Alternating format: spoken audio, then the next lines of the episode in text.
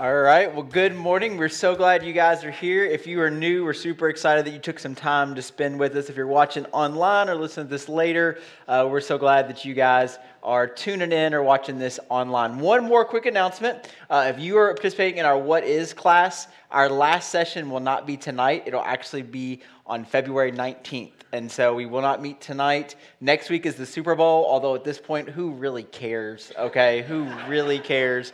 No, I'm excited for you Cincinnati fans that all of a sudden decided you want to be one. So, uh, except for Justin Reynolds, who's always been a Cincinnati fan, and I feel good for him. So, uh, but anyway, so uh, that will not be tonight. Next week's Super Bowl, so the nineteenth will be our final session. We're going to offer that class up again uh, sometime in March, probably on Wednesday nights. And so uh, we would love for you to participate in that. And then Rusty is doing a What Is class. class, a What Is Revelations uh, class, Revelation class uh, later this semester as well. So we're super excited about that, but just want to let you guys know that last announcement. Now, we are in this Pillars series, and we are taking a look at some pillars that we kind of believe in here at Journey, but are also core to faith. And we talked about people the first week. Last week, we talked about worship and using our voices. And so today, we're going to kind of turn a little bit.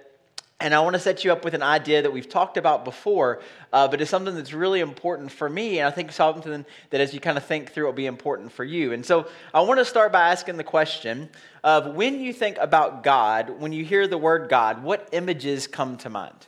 So when we think about God, um, most of us probably have images or ideas that come to mind. And, and so what are those images? What are those things that we think about? And for many people, their concept of God is built around a God who's kind of outside of everything.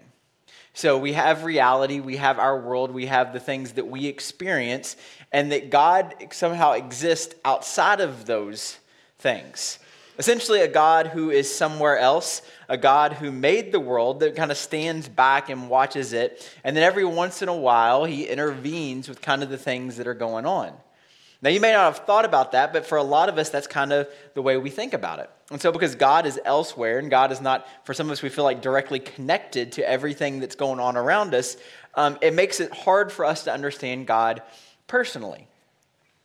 And, and so some of us, if we're honest, we, we, we don't like to say this in church because it sounds weird, but some of us, if we're honest, we don't really feel like we're that close to God. We want to be. That's why you're here. Right? I mean, that's why you come, and that's why you do the things you do, and you come and you participate, and you sing the songs, and, and you get involved, and you go to studies, and you get in small groups. I mean, you want to feel close to God, but for some of us, it just seems like we just keep reaching for it, and nothing seems to be happening. And maybe part of that is our misunderstanding of actually who God is and how he relates to us. And then there's others of us that it's, it's this idea that... Um, We want to be close to God, but we feel like the problem is in some ways there's this brokenness inside of us. And because there's this brokenness inside of us, what we feel like is we can't be connected to God. For a lot of us, we've been traumatized by our past, or we've been wounded by our past. And sometimes part of that wound in our past is self-inflicted. Or sometimes, if we're honest, a lot of our stories is we, we tried to get connected to God, and then somebody or some group of people that said they represented God hurt us. In fact, I tell people all the time, you know, I, I can I can deal with your sin stuff. We we can talk about sin. It's your church baggage that's often hard to deal with, right? I mean, some of us have some traumatic stories about this, about what it was that we experienced when people tried to tell us about God, and so we've been wounded by that. And maybe for some of us, we feel like there was a chance at some point where we could have been really connected to God and God be in our life, and we had potential, but that time has passed. And the older we get, sometimes the more we feel like the time for God to use us and be connected to everything going on seems to get further and further away. But what if this idea of God existing elsewhere and then every once in a while intervening and God existing outside of us, what if that's simply not true? What if the tears that you've shed, the moments of pain that we've all experienced, what if in those things that God is actually closer than we realize? Those moments where you wondered if you could take one more step or one more breath. What if in those moments where we feel like God is elsewhere, those are actually the moments that God is actually closer than we ever realized, and he's actually just one breath away?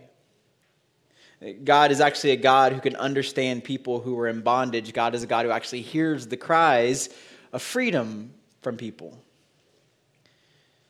In the book of Exodus, there's this story that we've talked about before about a man named Moses. Now, most of you are familiar with Moses, but before we get to this point in the story, we have to do a little bit of setup. And so most of you guys kind of understand the setup, but we start with the story of Adam, which is Adam and Eve, which kind of represents man. Now, whether it was physically an actual Adam and Eve, or if that's just a representation of the beginning of man, you can debate that with the Bible scholars. But here's the story, okay? So you have Adam and Eve, and everything's going well, and then everything starts to fall apart because of a choice that we as human beings made. And it gets to the point where there becomes kind of like this separation between the ideal world that God's created and what we are choosing.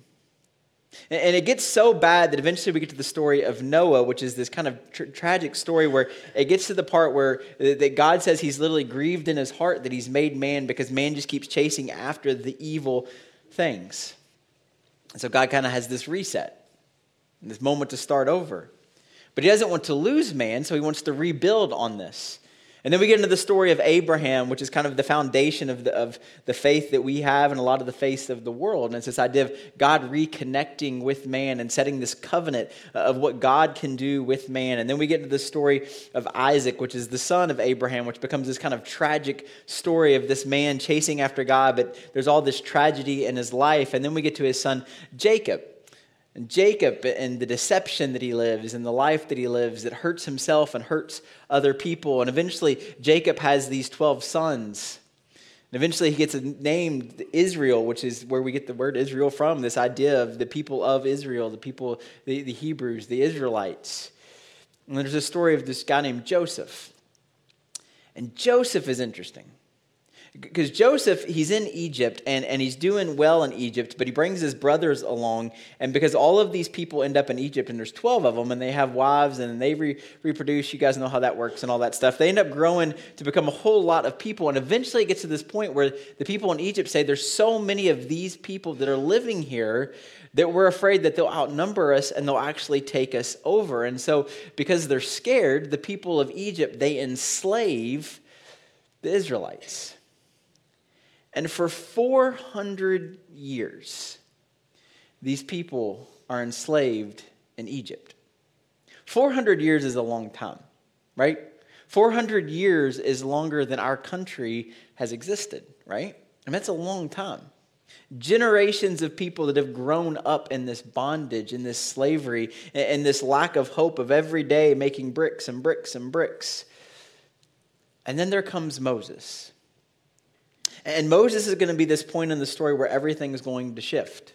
In fact, if you take the What is the Bible class, we see that the story of Moses is kind of the shift in thinking. It's the Pentateuch, it's the Torah, it's this new understanding of how God and how he relates. And in Exodus chapter two, we see this idea where God hears the cry of his people. And so he decides he's going to send someone. And this person he's going to send is Moses. And isn't that interesting how it works sometimes? That when God answers prayer, sometimes it's actually through people. And so God first appears to Moses, and, and he has this moment where he, he's walking on this, this mountain. And the story of Moses is kind of a fascinating story, but he's walking on this mountain. He's, he's now at this point, he's a shepherd. He was this man of prominence, and now he's a shepherd, and he's walking on this mountain. And, and he comes up across this part, and there's this burning bush. And God says to Moses, take off your sandals because the ground that you're standing on is holy, right? Can you imagine being Moses? Like, we read these stories and we're like, oh yeah, there was a burning bush. He had never seen that before, right? And so like there's this moment where everything's about to change for him. And so he says this thing in Exodus chapter three. Listen to this, and I love this verse. This is what God says. He says, the Lord said, I have seen the troubles my people have suffered in Egypt, and I have heard their cries when the Egyptian slave masters hurt them, and I am concerned about their pain. Now, we've talked about this before, but how much would you give just to know that God sees your troubles and he's concerned about your pain? And so God tells Moses, I'm going to send you in, and this, this unveiling story, I'm going to send you in, and you're going to rescue these people. You're going to liberate these people. But there's a problem.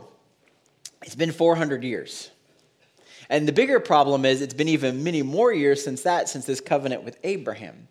And so the people have kind of forgotten, and they've kind of lost their way. And so Moses asked this question. He says, well, if I'm going to go and I'm going to tell these people that God sent me, that you sent me, well, here's the question. Um, who are you? Who are you? And isn't that the question that many of us ask when it comes to God? Like, who actually are you?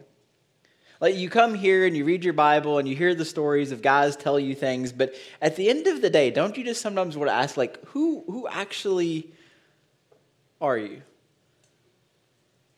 So Moses says to God, so so what's your name? Like, who who are you? Like, if, if I'm going to do this this thing, if I'm going to go and do this scary thing, I'm going to go and I'm going to stand before the most powerful man in the world, and I'm going to tell him that God said that you should let these people go. Like, who are you? In Exodus chapter three, God replies, and he says, I am who I am. When you go to the people of Israel, tell them, I am sent me to you. Well, that's real helpful. Just say, I am. Just, I am said so. Okay?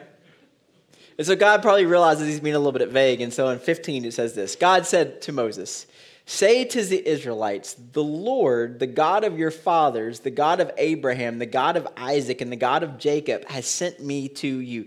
Listen, it's been a long time, but remember the lineage of this story. I'm the same God that worked with all of them in their life. Now, there's an interesting thing that happens when God answers this question. So what you saw, put that verse back up. Sorry there, Jennifer. If you put that verse back up, what you'll see is you'll see, say to the Israelites, the Lord, capital L, capital O, capital R, capital D. Now that's what we see in our English translation, but the reality is the Bible wasn't written English. And so this is actually a translation of another Hebrew word. Now, this word, the L O R D, and if you probably ever paid attention when you read your Bible, you'll see it because it looks kind of funny. Every once in a while, you'll see this capital L, capital O, capital R, capital D in the middle of a sentence, right? It's just like, a, like they got stuck on caps lock, you know, and they just typed it in, right? Okay, so so there's a reason that they do this, okay?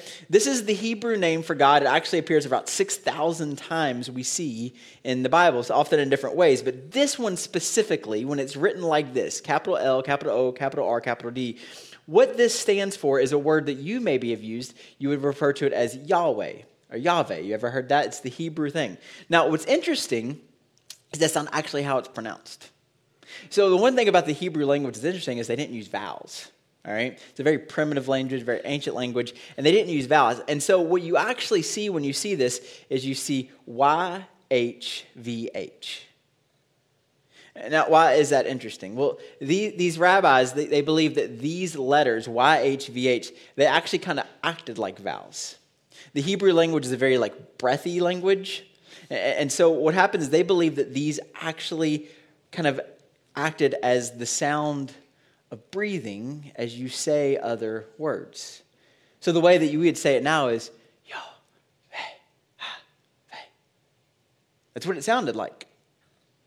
And so it's this interesting thing where essentially he, he tells him his name, but it's this name that can't really even be pronounced. In fact, many rabbis will tell you it was actually kind of sounded like the sound of breathing. That, that when God says, my name is, it was actually the sound of breath. Now, this is interesting. See, the book of Genesis says that God created the first person. Now, the way he created him, he took dirt from the ground, and God shaped it and formed it. And then, if you've ever paid attention, what does he do to that, that form? He breathes into it. The word that we see is ne'ishma, which is essentially breath. The other word that we use for that, that's interchangeable, is the word ruah. In Greek, it actually becomes the word pneuma. Now, what's fascinating is the Hebrew writers and the Greek writers, they took these words and they were very interchangeable because what they understood was the word breath also is the same word that we use for the word spirit. That essentially, that God breathes his spirit into man. In the Hebrew, the word the word for, for ground is Adama, and Adama we get Adam, okay? From Adam we get ground man or dirt man, right? Right, women? Dirt men, right? From the dust is what it means. Now think about this. You and I, and all that we think we are, our essential makeup is dust and breath. The writer of Psalms reminds us over and over again that each person's life is just a breath. Solomon will tell us it's just a vapor. It's short, it's brief, it's fragile. And, and we know it's fragile, right? If you ever walked the halls of a hospital, you know how fragile life can be. If you've ever stood over a casket, if you've ever driven by a really bad car accident, we know how fragile we actually are. And at the same time, we've been breathed into by the creator of the universe. The divine breath is given to every single human being. In Psalms, David is trying to figure this out, and he says in Psalms chapter eight, he says, I look at your heavens, which you made with your fingers. I see the moon and the stars, which you have created. These, these complicated things. But why are people even important to you? Why do you take care of human beings? You made them a little lower than the angels, which kind of seems like a dig, but then you also crowned them with glory and honor. You and I are sacred, divine dirt clods. That's what we are. And yet we possess untold power and strength. That is the paradox of being a human being. Now, the ancient writers, they understood this physical breath that we all take that actually has a deeper reality. See, they understood that not only are we talking about breath, that we're talking about breathing, that we're actually talking about the thing that keeps us alive. Stop breathing and you'll find out life doesn't last very long, right? So we have to breathe. So their understanding is we have to breathe, but not only do we have to breathe for physical life, we also need the spirit in order to exist. The breath that God gives us. And they actually believed the spirit of the breath of God could actually dwell inside of a person. This is the teaching we get. The, the Jesus says that literally this idea that the Spirit of God can actually live inside of each one of us. Listen to what it says in Romans chapter eight. The Spirit of God who raised Jesus from the dead lives in you. And just as God raised Christ Jesus from the dead, he will give life to your mortal body by the same Spirit living within you. So here's what he's saying. The exact same Spirit of God that raised Jesus from the dead, which is why all of us are here, by the way. You know that, right? Jesus doesn't rise from the dead. None of us are here. It's just another ancient Eastern religion. But because of this belief of what the Spirit of God can do and what it did in Jesus, that's why we're here. And here's what he's saying. That same Spirit is available to you. That same breath is available to you. That it's in you. And it's with you. The Spirit of God, the, this breath thing, what it does is it sanctifies us. It, it creates within us this new thing. And, and, and what's interesting is we think about breath, that's kind of what breath does too, right? Breath is this idea of we, we are breathing in the things that we need to survive, and we're breathing out the things that can harm us, right? You guys know how breath works, right? I don't need to explain all that, okay? So, so that's what it is. I mean, you're literally, you're releasing the things that you don't need, and you're inhaling the things that you do need. And the same is true of God, right? That God's Spirit comes in and it guides us and it sanctifies us. And, and, and when we follow God and when we allow God's Spirit into us, what does God's Spirit help us do? It helps us to bring in the things in our hearts and our minds and our lives that we need. And it helps us get rid of the things that we don't need. Each day, all of us in this room take about twenty-six thousand breaths, which is about fourteen thousand liters of air, which is a lot. They say that we only need to take about four and six breaths a minute to actually live, but most of us take between sixteen and twenty breaths a minute. We talked about this a few weeks ago. Most experts say that we actually get about ninety percent of our energy actually from breathing.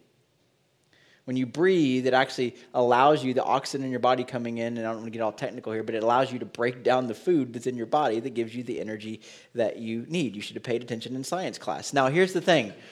ninety percent of our energy actually comes from oxygen. But most experts actually say that we only access ten to twenty percent of that energy. Most of it we waste. I mean, think about everything you have going on every single day. Who has time to actually think about their breathing? I want to do something. We did this a few weeks ago, and we do it all the time. And you're going to be like, why is Jeremy so obsessed with breathing? Okay, here's what I want you to do. I want everybody just to take, ready, on the count of three, a deep breath. One, two, three.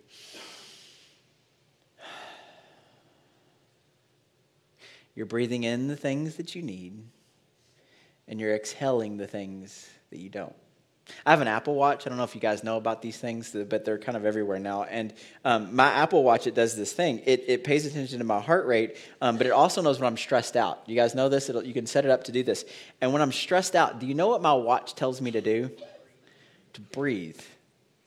And it actually tries to walk me through this exercise, because here's what we're finding out. Modern science is now catching up with the thing that we see over and over again in the Old and New Testament, this idea of our connection to breathing, not only for our physical needs, but also for our spiritual need. When we have stress, anxiety, worry, fear, watches now tell us to breathe,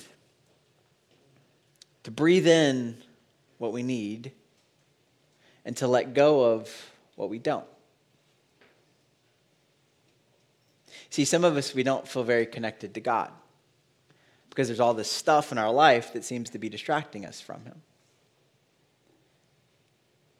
But what if, when we breathe,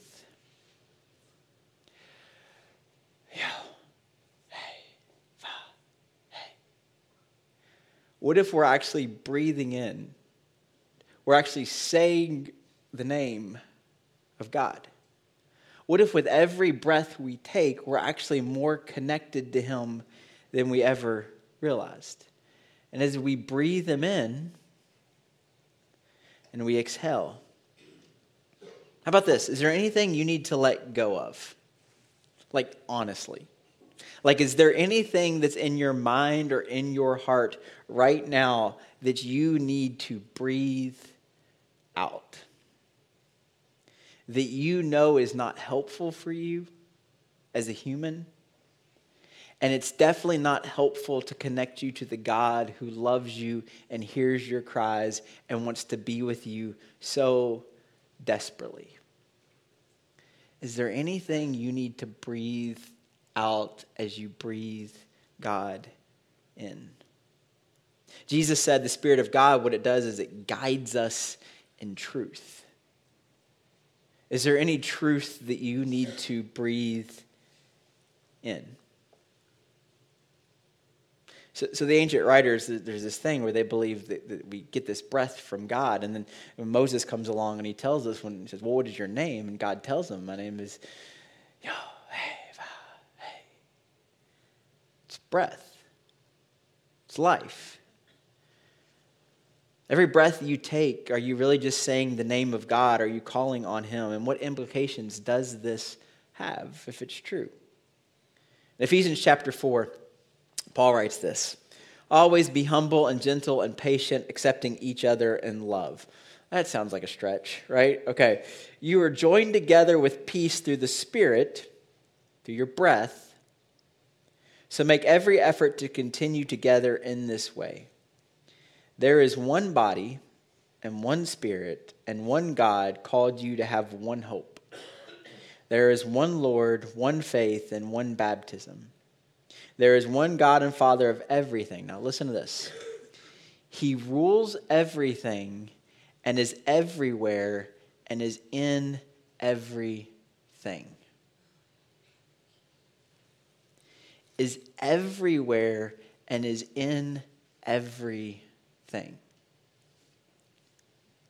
The writers of the Bible seem to think that God is not distant, that God is not somewhere else and sometimes intervenes, that he is right here with us everywhere and in everything. And maybe the reason they believe that is because he's as close as your next breath.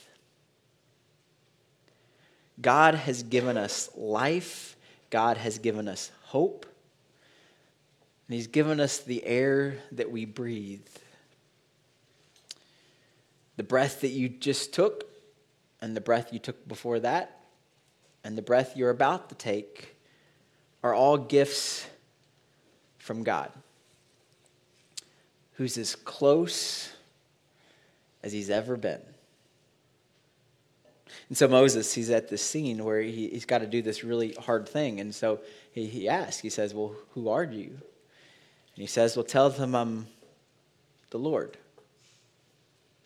This teaching I heard years ago that was based upon this idea of breathing, and the teacher at the end of it, he says, you know, when we think about this, and he said, this is not new. This is not like new age thing. This is not Jeremy just like, what's he been smoking? This is this is this is what they believe. They believe that the, the name God, like literally, that it's like this breath, it's this fresh air. In fact, they believed it was so sacred and holy, you couldn't even write it down. Some traditions wouldn't even say it.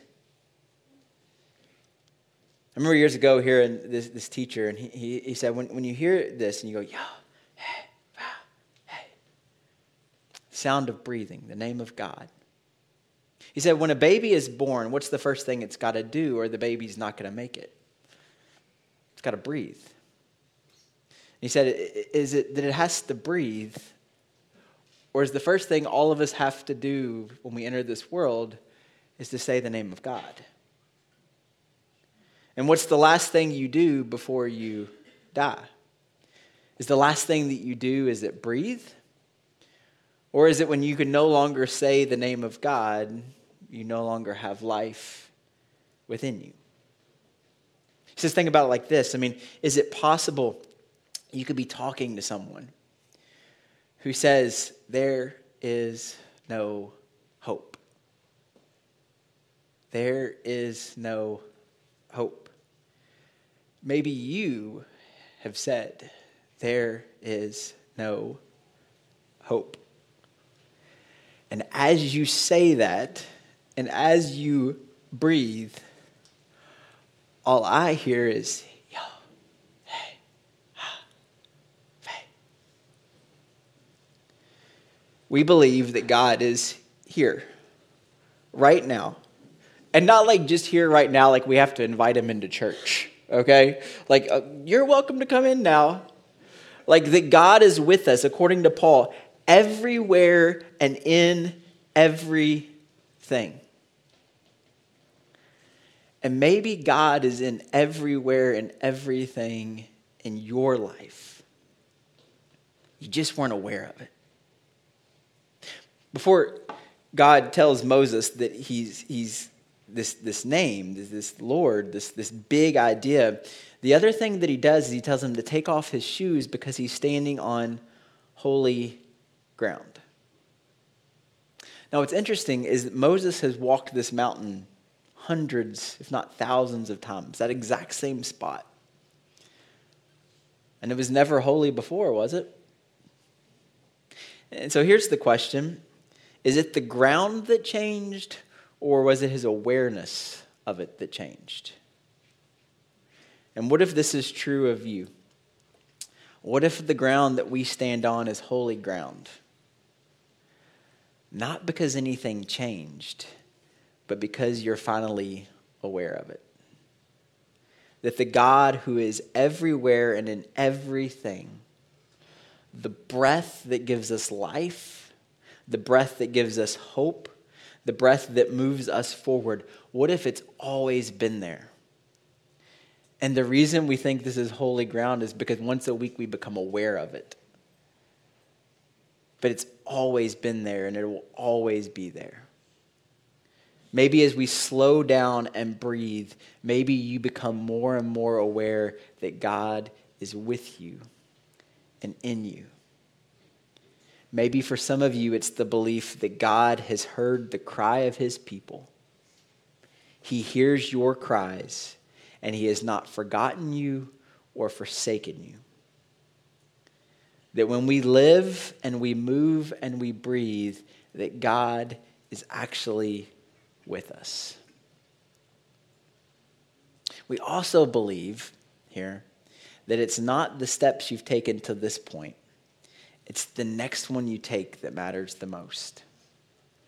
And maybe for some of you, it's the realization that God is not far, but he's very, very close.